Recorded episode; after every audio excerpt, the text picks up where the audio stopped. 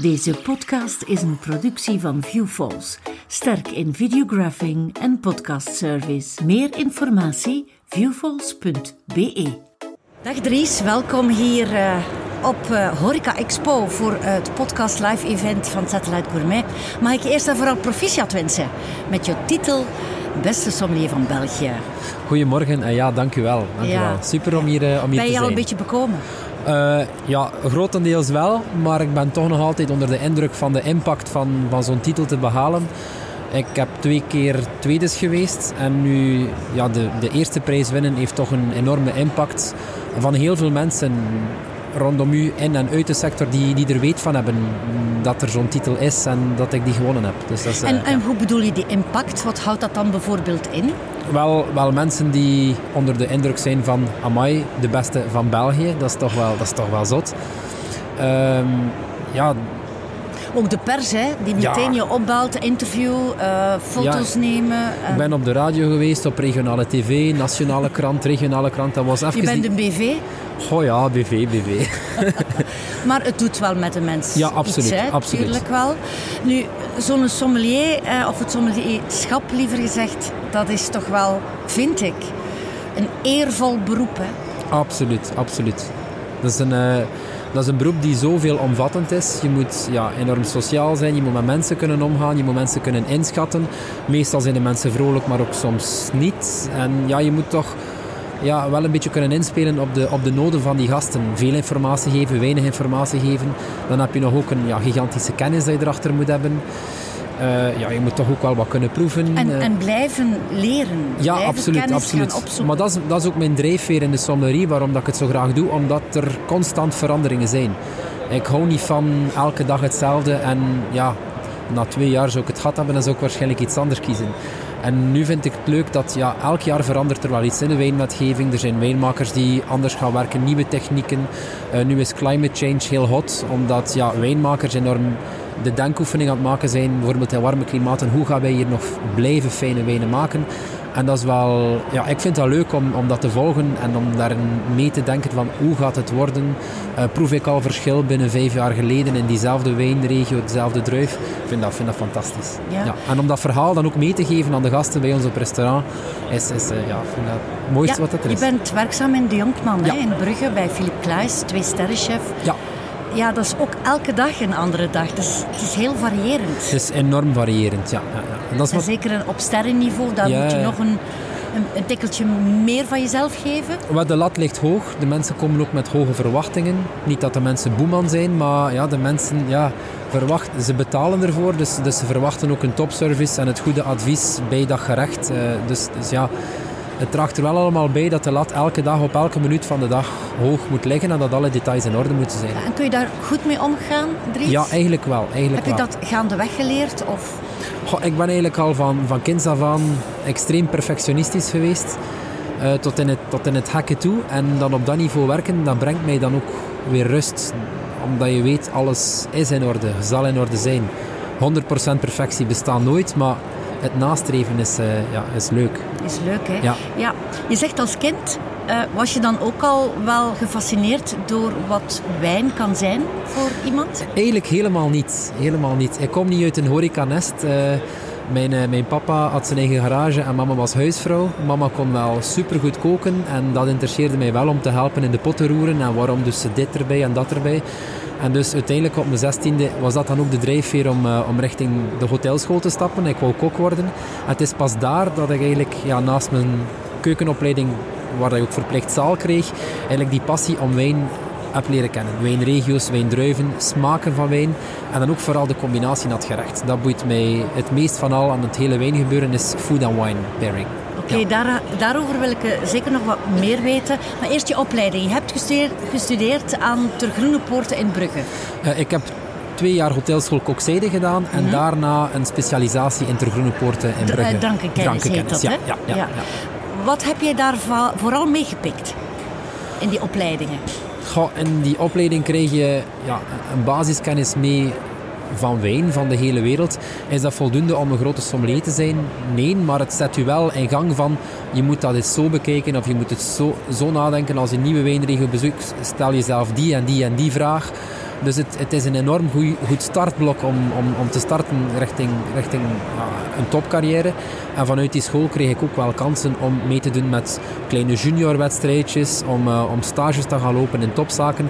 En dat is, ja, die startblok, dat is echt wel goed. Uh, ja, ja. Ik heb uh, ook eens vernomen van een collega, Andy de Brouwer, hè, sommelier, die zegt van ja, een goede sommelier moet ook wel eens af en toe uit het restaurant gaan en eens een goed uh, of een wijndomein gaan bezoeken. Absoluut, absoluut. Ja. Het grootste deel van mijn kennis ja, en, en het, ja, het inzichtelijke van de wijn heb ik ook geleerd door wijndomeinen en wijnregio's te gaan bezoeken.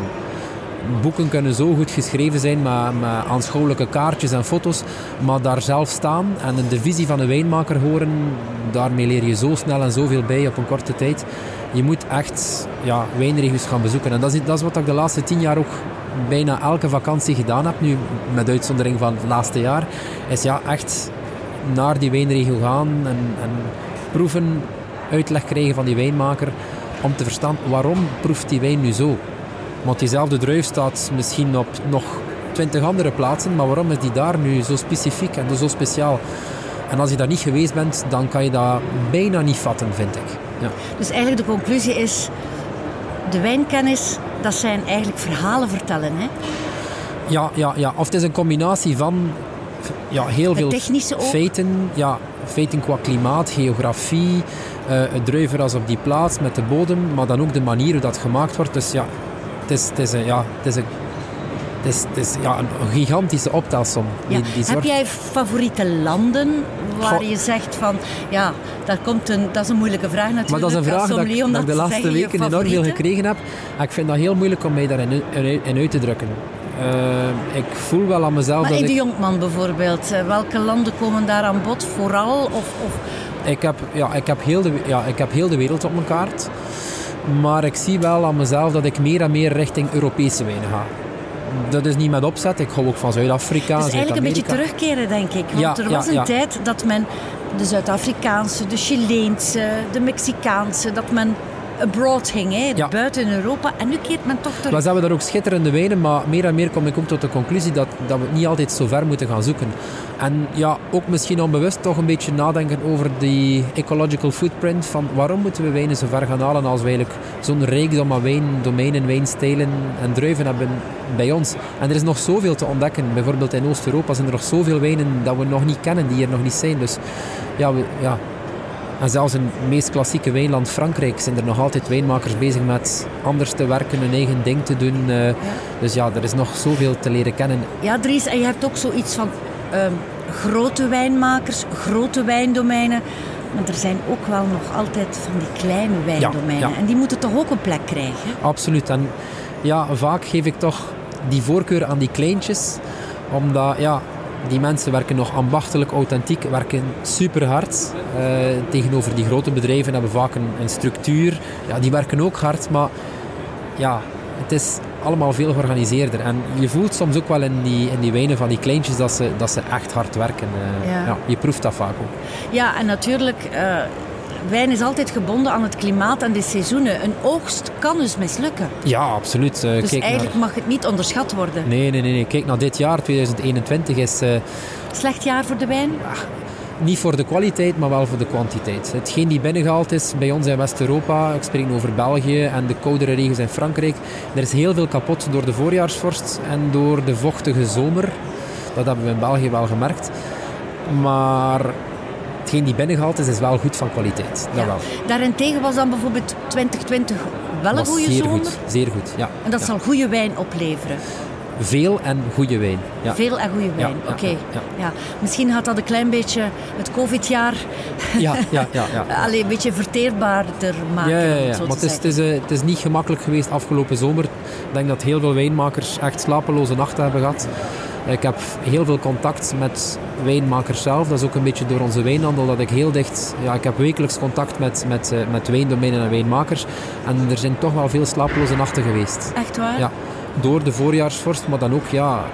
Als het niet warm en droog wordt, dan, dan gaat die vochtigheid in de wijngaard niet weg en komen de ziektes. Uh, ja. Dries, uh, men zegt altijd de beste wijn of de lekkerste wijn is degene die je zelf graag drinkt. Maar wat is voor jou nu een goede gebalanceerde wijn? Wat je zegt het een beetje zelf gebalanceerd. Ik, ik zoek altijd naar evenwicht. Evenwicht en, en finesse. Ik hou zelf niet zo van, van extreem geëxtraheerde, geconcentreerde wijnen. Ik hou van finesse. Wijnen die spreken voor, voor druif, voor de regio.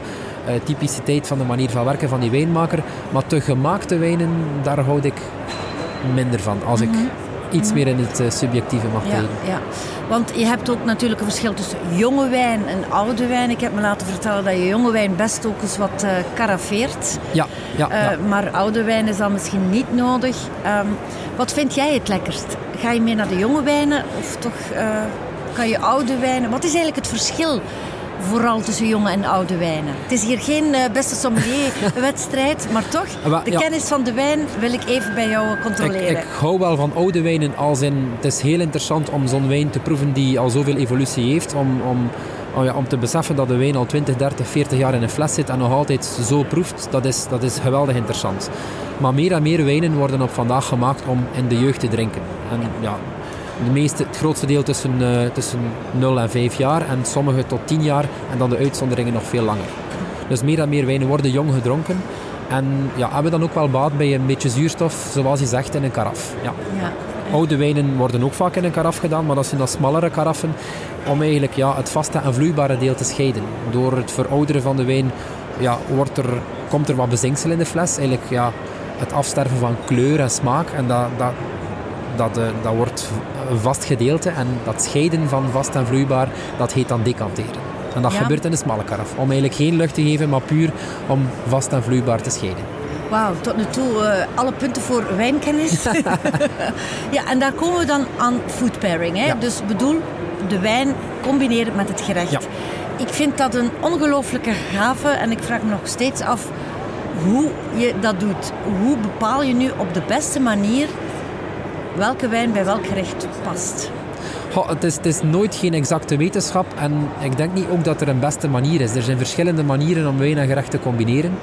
Uh, de meest klassieke en, en ja, gekende manier is hetzelfde gaan zoeken in het glas dan dat je in het bord hebt. Ah, kijk eens aan.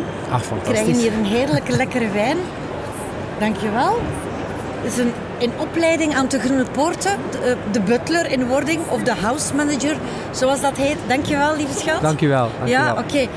Um, ik heb me laten vertellen dat we hier een entre de mont zullen proeven. En dat is jou ook bekend, dat Dat ken ik zeker, het dat ken ik zeker. Belgisch. Het is Belgisch. Ik ben er heel trots op, uh, toch wel. Toch ja, wel. want we doen het ook in België. Heel goed, hè? Heel goed, ja. Absoluut binnen hier en ja, binnen tien jaar, geleden, tien jaar geleden tot nu is de, is de wijngaard verzes, zevenvoudigd, als ik me niet vergis. Dus we hebben nu een, een, goede 700 hectare aanplant in, eh, in, in wijngaarden, die nog niet allemaal operationeel zijn, maar die klaar zijn om binnen hier en twee, drie jaar te gaan oogsten. Dus dat is, ja, we staan een, als België een mooie toekomst te wachten als wijnland. Het, het, enige wat natuurlijk is in België, dat wij nog niet dat exacte goede klimaat hebben soms om in veelheid te produceren. Ja, maar België zal nooit geen massaproductieland worden. En we moeten dat nooit proberen na te streven. Ik denk dat we moeten focussen op die kwaliteit en nicheproducten maken. Op vandaag worden er al ja, echt kwalitatieve witte en mousserende wijnen gemaakt. Rode wijnen hier en daar komen er ook al wat.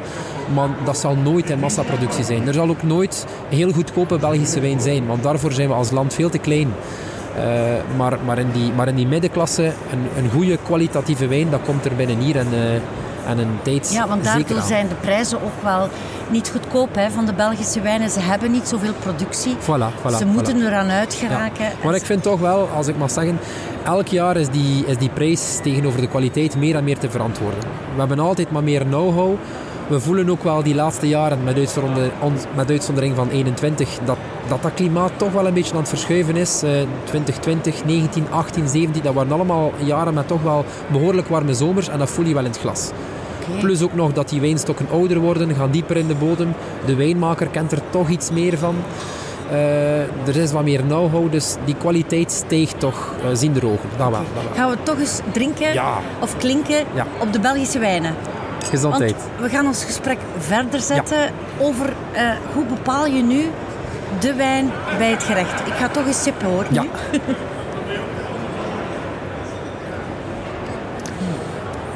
Lekker fris. Mooi hè? Mm. Als je nu die, dit moet omschrijven. Dit is vol in de mond. Uh, dit is een mousserende wijn. Ja, het is, het, is, het is heel fris in aanzet, maar het geeft, zoals je zegt, toch wel een, een vollere, rekere impressie. Dat is typisch voor schuimwijnen die gemaakt zijn volgens die traditionele methode. Uh, en, en, dat voel je wel. Het heeft die, die fijne pareling, toch een beetje die otolyse, dat, dat gistige in de, in de neus en in de mond. Dus het geeft al wel toch wat body. Het is niet gewoon een eenvoudige bubbel. Het heeft toch wel al wat complexiteit. Dries, Entre Dumont zal content zijn wat jij hier allemaal vertelt. Entre Dumont is zeer goed bezig, maar er zijn nog andere domeinen die zeker uh, in de scoop te houden zijn. Uh, ja, ik ga misschien een oproep doen. Ze staan hier, uh, vele Belgische wijnen staan ja. hier trouwens op Chef's Place. Ja, geëtaleerd. Ik, ik was onder de indruk hoeveel Belgische wijnen er nu al zijn. Voor de derde keer, nu goede keer, terug naar onze eerste Food vraag over de foodpark. Vertel. Wel, wat ik zo zei, zo'n beetje de klassieke benadering om een wijn en een gerecht te gaan combineren, is je zoekt een beetje hetzelfde in het glas wat je in het bord hebt. Heb je een licht gerecht, zoek je een lichte wijn. Heb je een krachtige gerecht, dan zoek je een krachtigere wijn. En dan zoek je qua aromatisch profiel een beetje hetzelfde. Werk je met een vinaigrette van zeg maar citrus en passievrucht, dan ga je ook een beetje die exotische aroma's gaan zoeken in de, in de wijn. Je kan natuurlijk ook gaan contrasteren. Dat is een beetje gedurfder. Eh, het is ook iets vermoeiender voor ons smaakpalet, maar het kan wel ja, voor, voor vuurwerk zorgen als je, als je zo'n combinatie kan maken. En dan ga je tegenoverstelde gaan zoeken. Bijvoorbeeld uh, zoet, combineert heel, zoet van een wijn combineert heel goed met extreem veel zout in, in een gerecht. Eh. Dus dat, dat zijn zo van die... Ja, ja maar voor jou klinkt dat allemaal zo gemakkelijk, hè? Maar ja, het is ook mijn job, hè. ik ben er elke dag mee bezig. Vraag me niet hoe, dat ik, hoe dat ik een huis moet bouwen, maar... elk job. Ik begin met de dakvallen waarschijnlijk. nee, ja, elk zijn job. En uh, ja... Uh, is maar er zijn ook chefs die bijvoorbeeld ook de sommelier veel laten zeggen door bijvoorbeeld eerst het gerecht te kiezen en daarna pas uh, wat de wijn er is, maar ook omgekeerd. Ja, het is meestal Chef, we zo... hebben hier deze wijn, welk gerecht ga je maken? Ja. Hoe is het bij jou? Philippe maakt een gerecht. Dat is in de meeste gevallen zo. Ja, ik denk het wel. Ja. En zeker als je op dat hoog gastronomisch niveau zit. Een chef is zo lang bezig aan een, aan een creatie van een complex en compleet gerecht, dat dat moeilijk is om dan omgekeerd te gaan werken. Maar wat dat wij wel doen, en dat vind ik wel uniek in de Jonkman, is wij proeven het menu als het volledig klaar is met de zaal- en keukenteam. En dan proeven we er ook een aantal wijnen bij. En dat geeft mij wel de mogelijkheid om nog even bij te passen. Philippe proeft zelf zijn gerechten nog eens met die wijn. En dan zegt hij ook soms van, ah, ik zal er nog een klein beetje extra zout aan toevoegen. Of nog een beetje citroen. En dat is, dat is, ja, dat is de magie die je moet kunnen hebben tussen chef en sommelier. Is dat, er, dat ze van beide kanten flexibel zijn om nog een paar dingen aan te passen. En dan kan je heel ver gaan in food and wine. Ja, dat op zich, Dries, vind ik al zo'n mooi verhaal. Ik zie jullie nu al samen zitten aan tafel, proeven die wijnen. En heb je het soms moeilijk om de wijn te kiezen? Of lukt het meestal best wel het lukt vanzelf? meestal wel. Wat dat wel vaak zo is, is dat je, dat je zegt van ja, ik vind het goed, maar ik heb het al beter gedaan. Dat is misschien een beetje die perfectie. Een beetje zelfreflectie ja, ook. Ja, ja, ja, ja. En ja, je luistert sowieso ook naar de feedback van de klanten. Hè. Als, je, als je twee weken bezig bent met een wijn bij je menu of bij een specifiek gerecht. En ja, zes op de tien zeggen van goh, ik vind dat toch wel een beetje heel speciaal. Dan moet je misschien toch nog even gaan reflecteren van ja, misschien moet ik het toch anders aanpakken. Maar ik heb zo ooit eens een combinatie gemaakt met uh, caviar, een caviarbereiding met sherry. En sherry is ja, nu niet de meest sexy drank. Eh, ook al vind ik dat het wel wat meer aandacht verdient, want het is, het is schitterend met gerechten. Maar heel veel mensen vonden de link niet van ja, een eenvoudige sherry die voor hen goedkoop klinkt met dan een luxe product als caviar. Mhm, mhm. Ja, we komen van de keuken naar de zaal. Want jij staat dagelijks, uh, of bijna dagelijks, in de zaal van de Jonkman. Ja. Wat is voor jou ehm, de troef van een goeie, goed sommelier zijn? Uh, wat moet je hebben? Wat zijn de criteria? Uh, hoe, hoe zie je jezelf in de zaal floreren? Een van de belangrijkste dingen, en dat is dan niet enkel als sommelier, maar dan als, als zaalman, vind ik uh, nederigheid in, in je hospitality. En gastvrijheid creëren en de mensen zich thuis laten voelen. Daar begint alles mee. Of dat je nu met hotel of, of gewoon zaalmedewerker of sommelier bent. Uh, ja, het luisteren naar de mensen en de mensen het gevoel geven dat ze welkom en thuis zijn. Dat vind ik het allerbelangrijkste. Boven kennis, boven de beste proevers in ter wereld. Dat vind ik het allerbelangrijkste. En dan ja, natuurlijk ja, kennis komt op de tweede, op de tweede plaats. En dan gecombineerd met, met goed kunnen proeven en eigenlijk ja, de optelsom maken en het luisteren naar die gast en je kennis connecteren van wat wil die gast nu eigenlijk. Ja. Want vaak is mijn vocabulaire anders dan die van de klant. soms bedoelen ze iets anders. Maar wat dat ik... En je hebt het in het begin van het gesprek ook al gezegd. Een klant kan soms wel chagrijnig zijn die dag. Dat of kan, happy zijn. Dus ja. mensen lezen. Elke collega van jou zegt het. Je moet mensen kunnen lezen een beetje. Hè? Een beetje psychologie en mensenkennis hebben. Ja, ja, ja. Ik heb nog twee vragen voor jou, want we zijn bijna aan het einde van ons gesprek. Het gaat snel, maar het is zo boeiend, Dries. Eerst en vooral nog eens terugblikken op die wedstrijd. Ehm, hoe is het jou ervaren? Had jij heel veel stress? Was het moeilijk? Of... Het was ook al de derde keer natuurlijk. Ja, ja, ja, het was de derde keer. Dit jaar had ik eigenlijk ja, zo goed als geen stress. Was ik heel erg rustig. Had ik voor mezelf ook gezegd van, ik ga er naartoe. Eh, ik had ook gezegd, het is de laatste keer dat ik het doe. Want ja, na twee keer tweede te worden, ben je toch wel op zoek naar een succesverhaal. En, en wil je dat toch wel winnen. Als dat nu niet ging lukken, had ik zoiets van, ik ga ermee stoppen als het niet lukt. En dat was ook mijn sterkte, denk ik. Dat ik het op dat moment enorm kunnen relativeren heb als Je ging er met perfectionist. andere verwachtingen naartoe van ik doe mee en als Ja. ik win, hoera. Ja. Als ik niet win, oké, dan, Ja. dan is het dat. En ik had zoiets, ik ga er naartoe, ik ga me amuseren en ik ga doen gelijk of dat ik in het restaurant doe. Ik ga mij inbeelden dat dat echte gasten zijn en hun proberen zo goed mogelijk naar hun zin te maken. En ik heb me eigenlijk echt, echt geamuseerd. Ja. Dat is het belangrijkste, Ja. denk ik. Hè. Zou je de andere sommeliers toch ook aanraden om aan dergelijke wedstrijden mee te doen? Absoluut, absoluut. Echt waar, echt waar. Geen stress voor hebben. Maar ja, een beetje gezonde stress is altijd goed, want dat, dat, dat, dat duwt jezelf buiten die comfortzone en zorgt dat je in staat bent om dingen te doen die je anders niet zou kunnen. Ja. Hè? Eh, ik ben zelf geen podiumbeest en toch is het mij gelukt om daar die performance Maar het neer te ziet zetten. jou hoor, Dries. Dank u wel. Je, eh, bescheiden, maar toch. ja. Ik moet zeggen dat je een goede babbelaar bent. Dank u. Ja, echt waar. Ik heb nog de laatste vraag. Naast de Jonkman heb je ook een eigen bedrijfje, hè, samen met Benoît Coudray. Ja, inderdaad. De Santé Wines. Eh, we zeggen het dus in een notendop. Jullie hebben geen fysieke zaak, hè? Het is online of Ja, komt dat er voorlopig hebben we nog geen fysieke winkel, maar wij hebben wel eh, ja, onze, onze webshop. We hebben daar echt nagedacht van hoe denkt een wijnkenner of liefhebber in het kiezen van zijn wijn.